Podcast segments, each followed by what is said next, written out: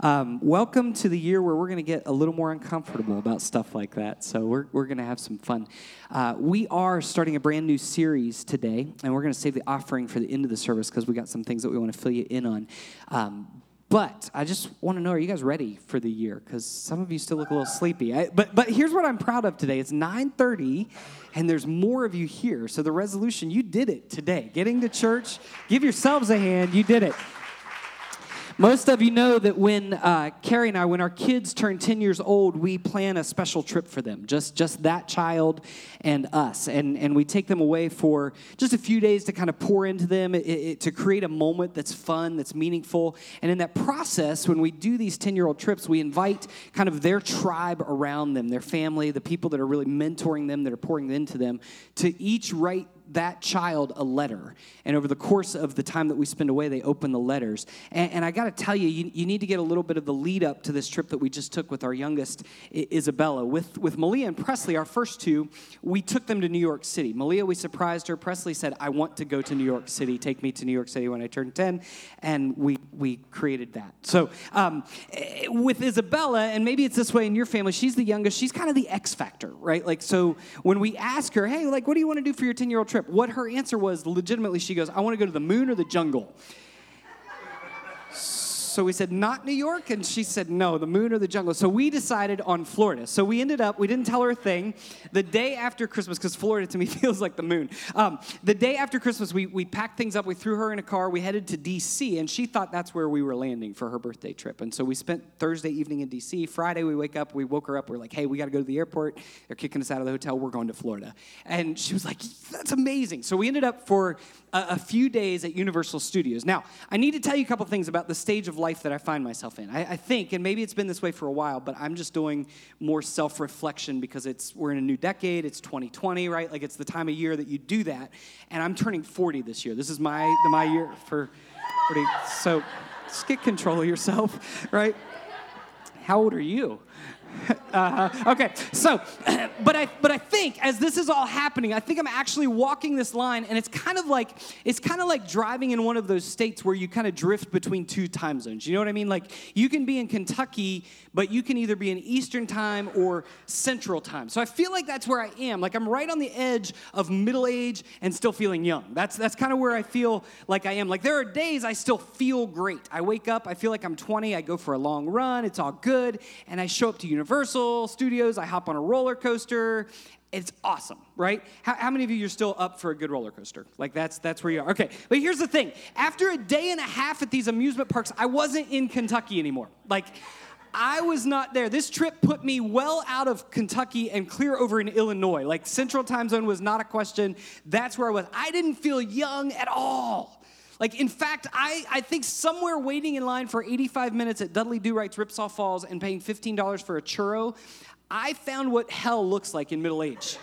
Like I found that along that way, and I was all in. Like I was like, okay, this just I'm old. Let's let's go with this. Now I will say this, and, and in all honesty, in, in spite of my, land, my, my landing in middle age waters last week, complete with sore back, aching feet, grumpiness, all that, like in spite of all that, I loved every minute of that trip with Carrie and with Isabella. I loved watching her excitement. I loved seeing her exhausted at the end of the day. I loved seeing her respond to those letters. Uh, like all that was, was beautiful.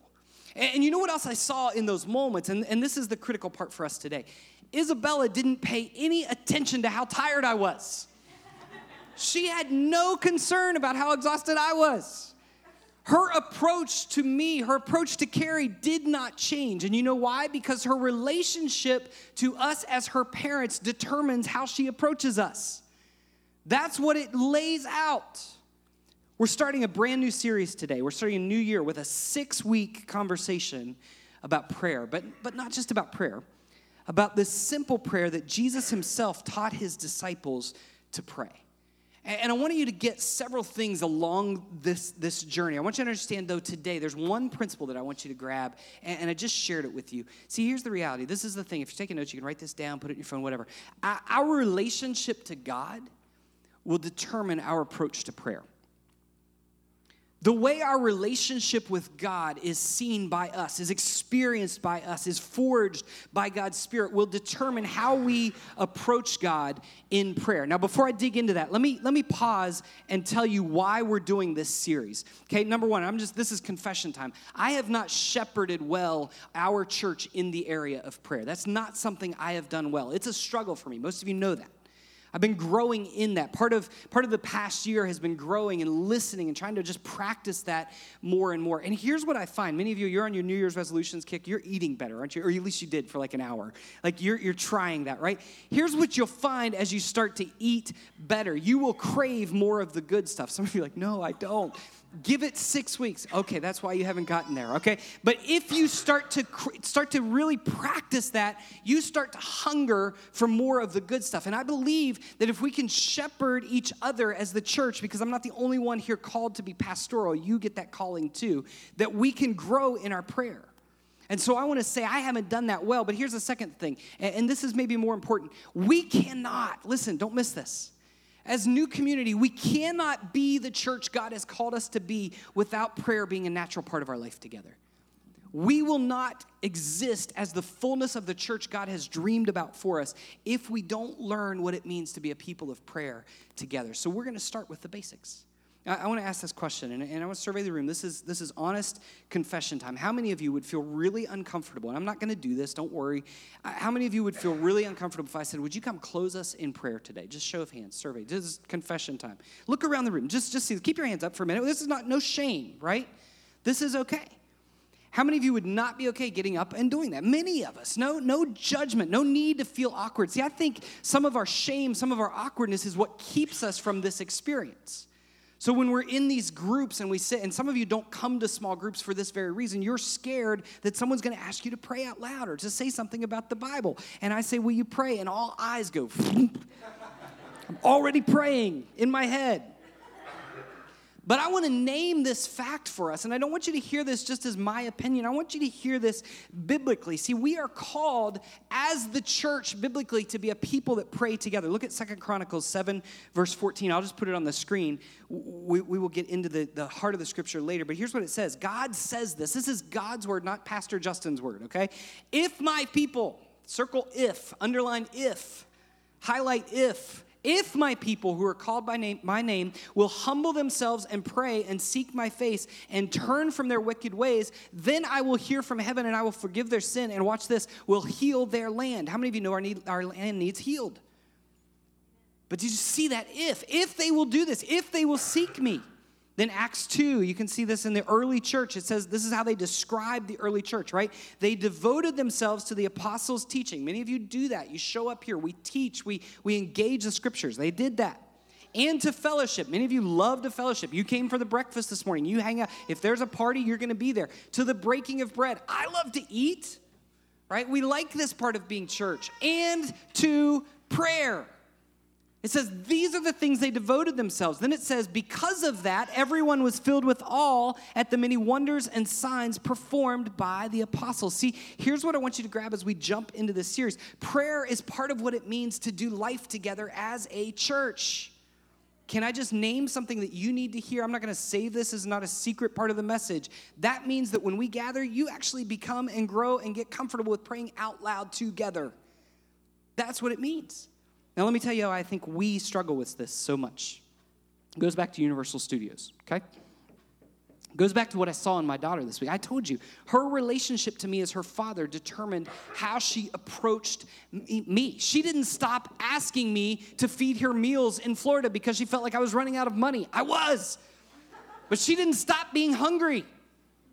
She didn't look around and say, well, all these people are bothering my daddy because they carry their cell phones like aliens obsessed with something and they stop in the middle of the road when you're trying to. They, she didn't say that and say, she didn't say, well, all these people are annoying, so I'm not going to burden my father anymore. She didn't say, "Well, I can't talk to my dad because I'm only in fourth grade and I don't have all the language and the well that the well-trained adults do to talk to him. He's a doctor. I haven't even been to college yet, so I should just hold back." Maybe somebody else could talk to him for me. She didn't say that. She didn't do any of that because she knows I'm her daddy and I want to hear from her. I want to listen to her. I want to spend time with her. I want to know about her life. You see, so many of us are failing to grow in our prayer life. And by the way, when I say you're failing, we're failing. It's not performance based, it's not one more spiritual checkbox to work on. It's actually a way of life. So many of us, by neglecting prayer, watch, here, here's what we do. This is, this is how you need to perceive of yourself. So many of us have become children who gather regularly to talk about our Father, to study the words of our Father, to think about our Father, all while He's sitting in the room asking us to sit down with Him to really get to know Him. We're doing all the stuff that's the practice about our Father, but we're not spending time knowing our Father. See, we do this as individuals and we do this as churches. And friends, listen, as your pastor, if there's anything I've been convicted of lately, it's this I can't let that go on any longer. We need to be praying together. We need to be a church that walks in prayer together. So, as we start this series, I want to say to you, and I mean this, I don't use this word lightly. I want to repent before you to say, I need forgiveness from you in failing in this area, and I won't let it be like this anymore. We need to be the church that prays together. And we have to understand that one principle. See, our relationship to God determines our approach to prayer. So here's what we're doing. Over the next six weeks, we're going to be going step by step through Jesus' prayer, the Lord's Prayer. I know, six weeks at the beginning of 2020 on prayer. It's super not creative, right? Most wise leaders would do a series on, like, look at vision 2020. That's like a setup for a creative message about perfect vision and future. We may get there this year. But for now, here's how I want to start your year at New Community, I want us to slow down. I want us to breathe. I want us to actually inhale and say, God, what do you want to say to us? And here's the thing I'm not going to just talk to you about prayer. We're going to practice prayer. At the end of each week's sermon, I'm just going to give you this heads up right now. Okay, you ready? Some of you are like, why did I come? Why did I commit to coming back to church? Here's what we're going to do. At the end of each week's sermon, we're going to spend some time praying together. We're going to pray together for more than two minutes, by the way. It's not going to be just a transition moment between songs. It's actually going to be prayer. I'm asking you to step out to practice this, to learn to pray not just on your own. You can do that during the week, but also together. And you know what I'm going to discipline myself to do in this process? I'm not going to bail you out. Can I get an amen? no? Okay, cool. And here's what I believe. Here's what I believe. Listen, in, all sincerity, I believe this. If there's silence because you're afraid to pray, I'm going to assume God wants to say something to you. I'm going to trust that the silence is okay. I'm going to trust that maybe God wants to, to say, Church, new community, just listen for right now.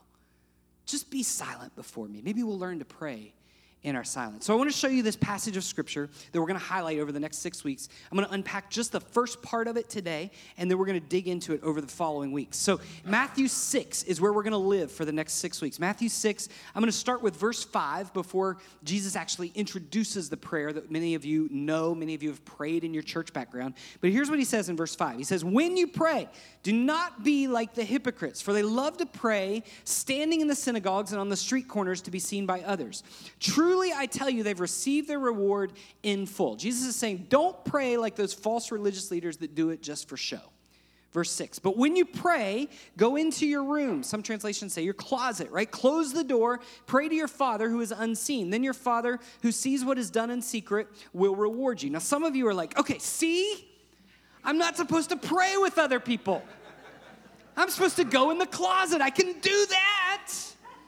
I pray myself to sleep in my bedroom closet every night, right? You get that. Here's what I think Jesus is getting at. He's saying, set a regular time, right? Set a regular place. Place. I would encourage you. Yes, personal prayer matters. I would encourage you over the next this just this week, set 5 minutes aside right? Pray for five minutes. I'll give you tools on how to do that. And then over the next six weeks, each week, add five minutes. You know what you would be doing by the end of six weeks? 30 minutes of prayer. Can you imagine? Just grow in that. And then he says this in verse 7 because this is where I'm going to unhinge all of your arguments that we just pray privately, right? When you pray, do not keep on babbling like pagans for they think they will be heard because of their many words. Do not be like them, for your Father knows what you need before you ask Him. Now, this is a little confusing because Jesus says, don't keep on babbling. But we also see Jesus later in the Gospels praying all night. I don't know what you talk about all night. I can hardly stay awake for an hour at night, right? Like, that's what do we do? Which is correct? See, I think it's easy for us to assume as followers of Christ that a long prayer equals a good prayer. Some of you, this is how crazy we are in our American Western society. We sit and we pray with people. Oh, I could never pray like him. And do you think God's up there going, Well, yeah, I know. You stink. no, He's not. But we think that a long prayer equals a good prayer, a short prayer equals bad. Jesus says it's the meaning that counts. And he's actually, what he's actually doing, this is what's so cool to me about this passage. He's actually criticizing the way pagans, non religious people, would pray to their false gods. And by the way, their false gods were their politicians, their emperors, their Caesars. Galerius, let me give you one example. This was a, an emperor in the fourth century Rome. He wrote this about himself. Now, this is how he introduces a decree that he's going to make politically. I, I, could see this happening today, by the way. The emperor Caesar, Galerius, Valerius, Maximinus, Invictus, Augustus, Pontifex, Maximus, Germanicus, Maximus, Egypticus, Ma- these are all names for himself, by the way. Phoebicus Maximus, Sarmenticus Maximus, which is mentioned five times.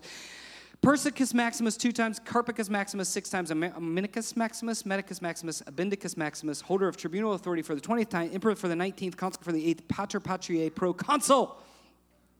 This is how Caesar understood himself and expected to be addressed. When Jesus says, don't keep on babbling like the pagan, this is what he's talking about, right?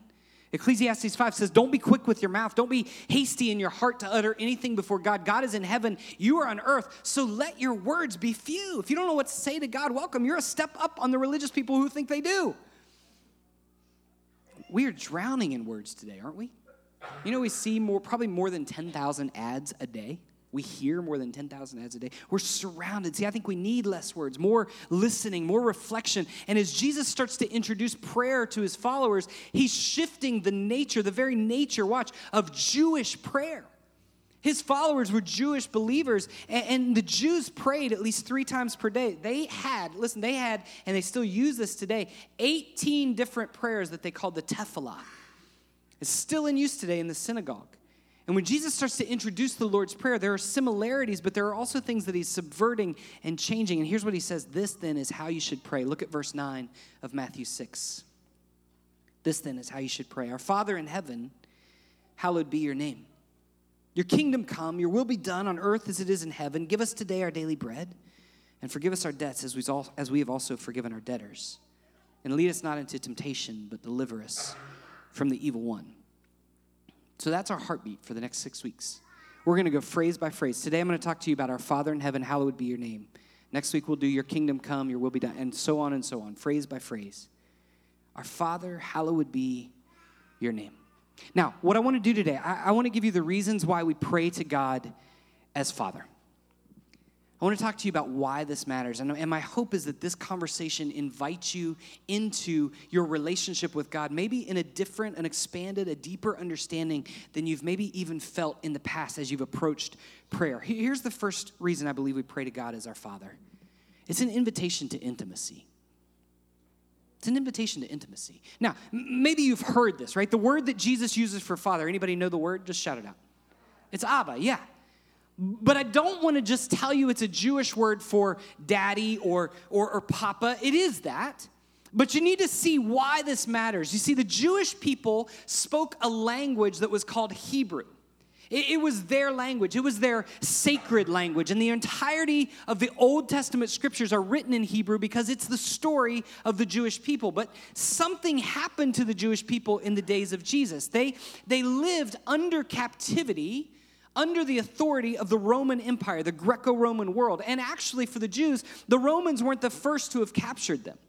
They had actually existed for hundreds of years as a people bounced around under the authority of other empires, other groups the Babylonians, the Persians, the Assyrians, and the Romans. They had all held authority over God's people. And in that process, the languages of multiple cultures had blended together in one unified language that they called Aramaic.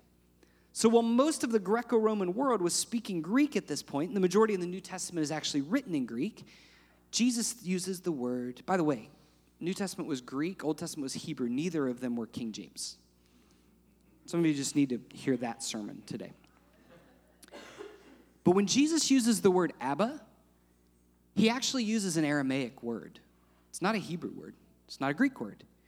Jesus tells his followers, he says this don't pray in the sacred Hebrew language and not in the language of your oppressors. Pray in the common language. Use the common phrase to address God. See, don't miss this. Our early Jews would have prayed their 18 daily prayers, their tefillah, in the sacred language of Hebrew. Do, how many of you know this? Religions are really good at, at creating sacred languages. See, Muslims still recite their prayers in traditional Arabic. The Catholic Church, do you, do you know they practice worship entirely in Latin uh, until the 1960s? I, I, would say it this way Re- religion is really good at creating sacred spaces where others don't belong, where we may feel like we don't belong. Religion always puts sacred boundaries around God. But let me tell you, when we pray to God as our Father, it's removing the boundaries of the sacred that cast us out. Prayer is actually taking the boundaries down. See, the Lord's Prayer is not about a recitation or reciting something for sacredness. Some of you, and I was this way, have so neglected the Lord's Prayer because the only time you ever experienced it was that one 30 second moment in your church setting growing up, and it just felt like this religious ritual.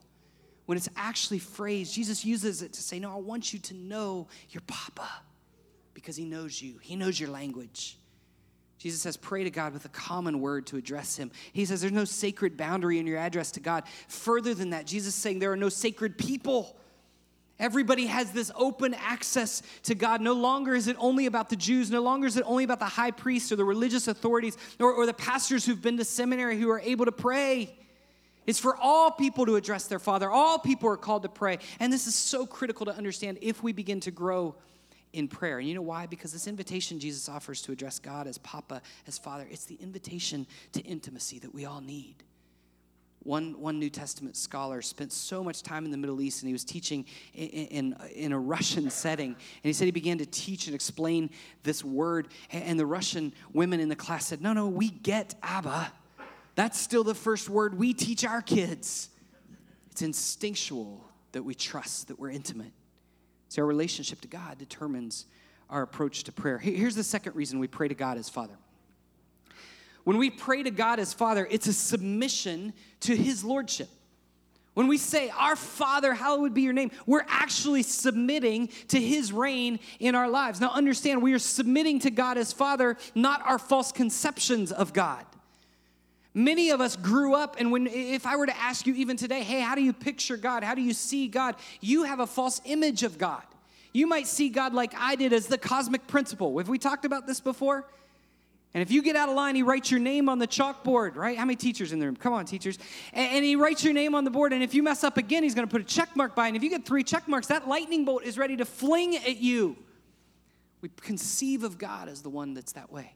Maybe you see God as the father time figure. He kind of just got the world started and then sat down and said, oh, I'll deal with anything that comes up.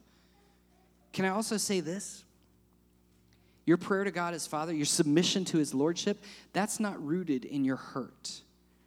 That's not rooted in someone else. So, so when we pray to God as Father, I, I want to name this. Some of you had earthly fathers or have earthly fathers, and all you have known from a father is hurt, woundedness, brokenness, abuse, shame. And I want to say to you, God is the image of a father. Your father is not the image of God. And it's okay to release that. And that may be what you need to hear today. This is not about, uh, also, this is not about toxic uh, versions of what it means to be a man and why men are better. And, and I think, I feel like we can gloss over that, but, but I don't want to miss that. See, the Bible describes God. Understand this? The Bible describes God with both female and male images. He is God the Father, yes, but we are born of God. Does that mess with anyone's theology?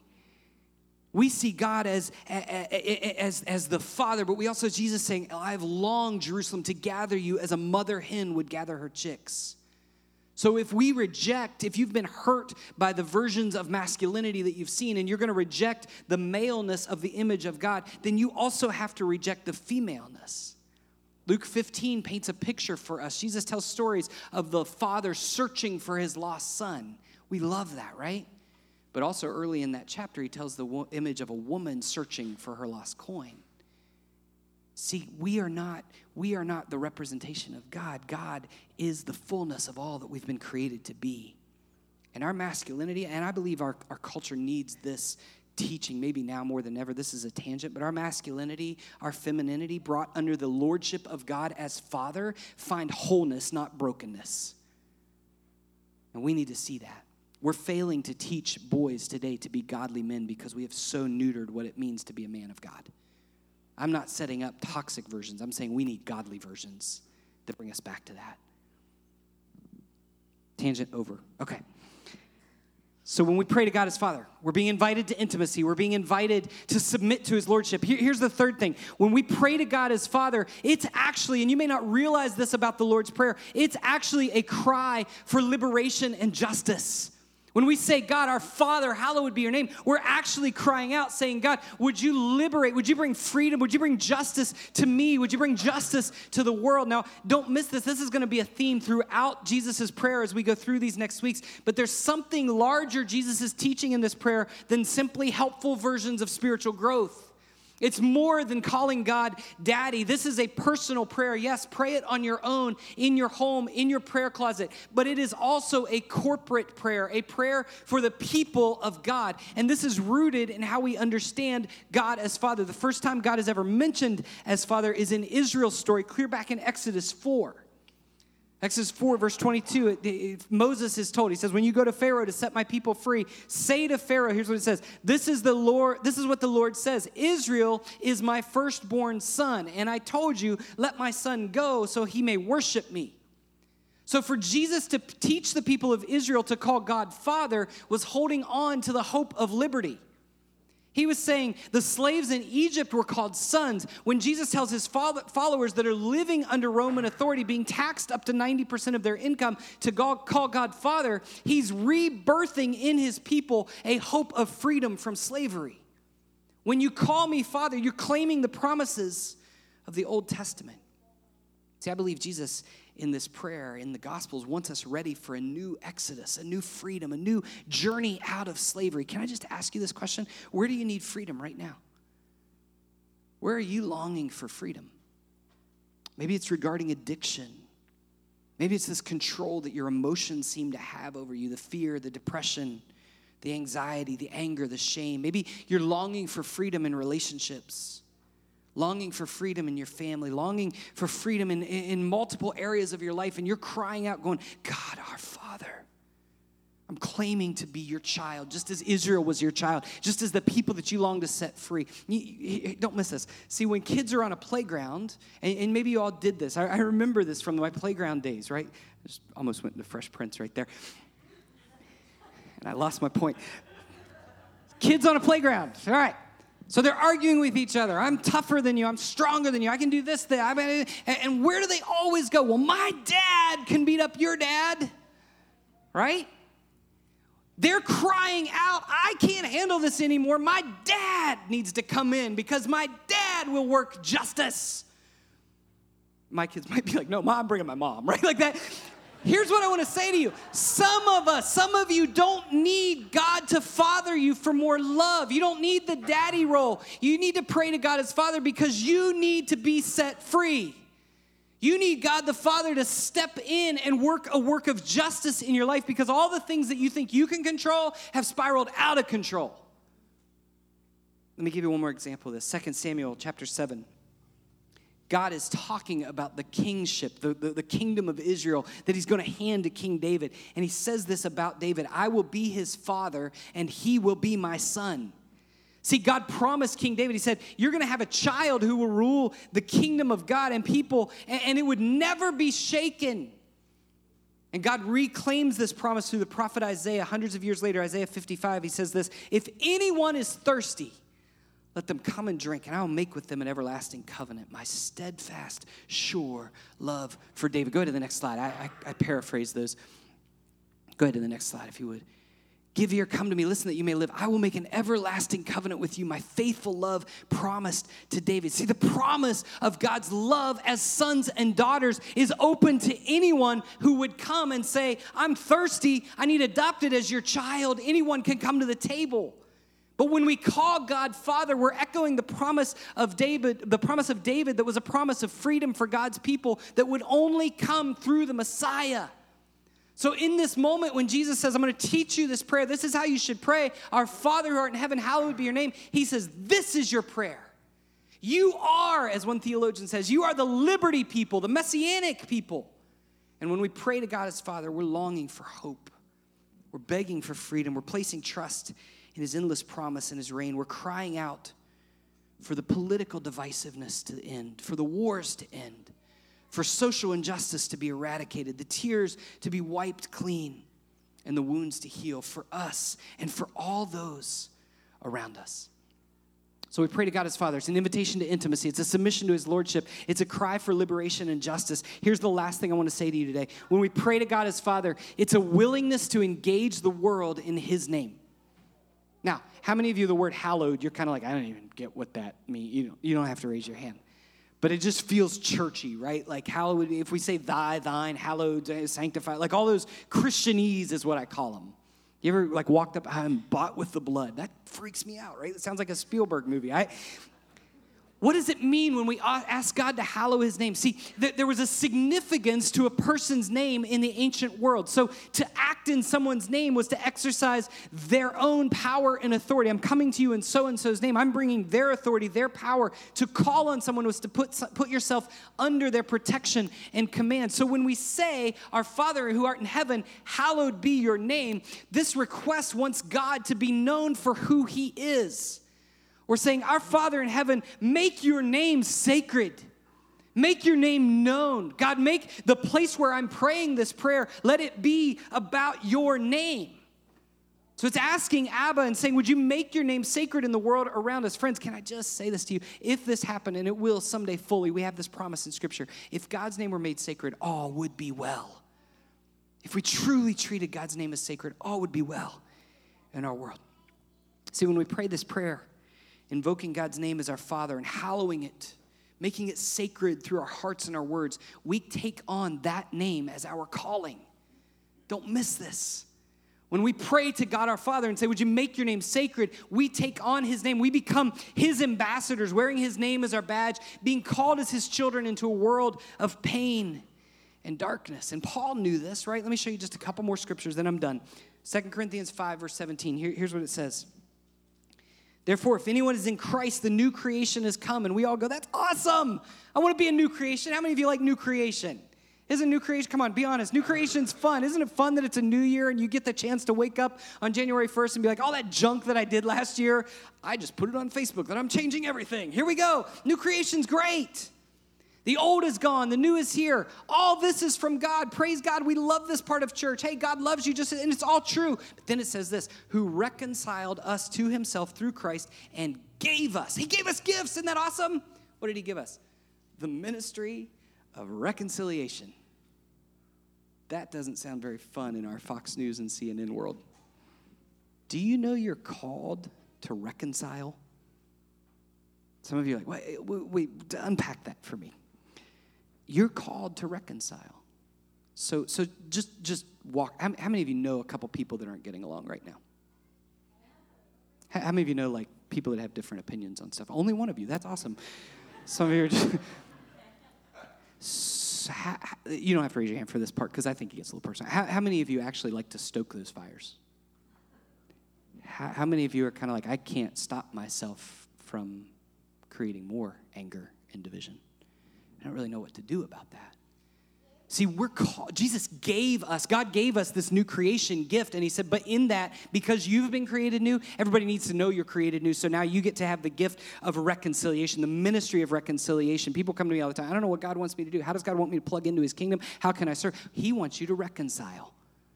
Oh, shoot. Then it says this that God was reconciling the world to himself in Christ, not counting people's sins against them. And he's committed to us the me- message of reconciliation. We are, verse 20, therefore Christ's ambassadors. So when you say, Our Father who art in heaven, hallowed be your name, you're saying, God, I'm all in. Send me out in your name. Let me be the ambassador that you want me to be. Friends, this is the pattern of Christian spirituality and prayer. It's not, listen, prayer is not just the selfish pursuit of private spiritual growth. That's not all it is. It's not the flight of the alone to the alone. Let's just get away. There is that. There is a retreat. Jesus retreats in prayer. But it's not just that. It's neither just shouting into a void or simply getting in touch with your deepest feelings. Prayer is not self reflection. Can I just speak that to you? Don't misunderstand the self help book you're reading for the practice of prayer. There's more to it. It's the rhythm of standing in the presence of the pain of the world, kneeling in the presence of the creator of the world, of bringing those two things together in the name of Jesus and through the victory of the cross, of living in the tension. And I love what one writer says. He says, You're living in the tension of the double advent. Do you know we're still in Advent season? Advent's the coming of Christ, right? The baby born, this beautiful thing. But there's a double Advent because the other end of that Advent is when Christ returns and all is made well, and there's a new heaven and a new earth, and the tears are dried up. We live in the middle of the double Advent. And we pray, God, would you hallow your name? Father, would you hallow your name? See, I want you to grab this. Our relationship to God determines our approach to prayer. I got time. I'm going to show you one more verse. Sorry. Actually, six more verses, but one passage. Eh. Hebrews 4 says this.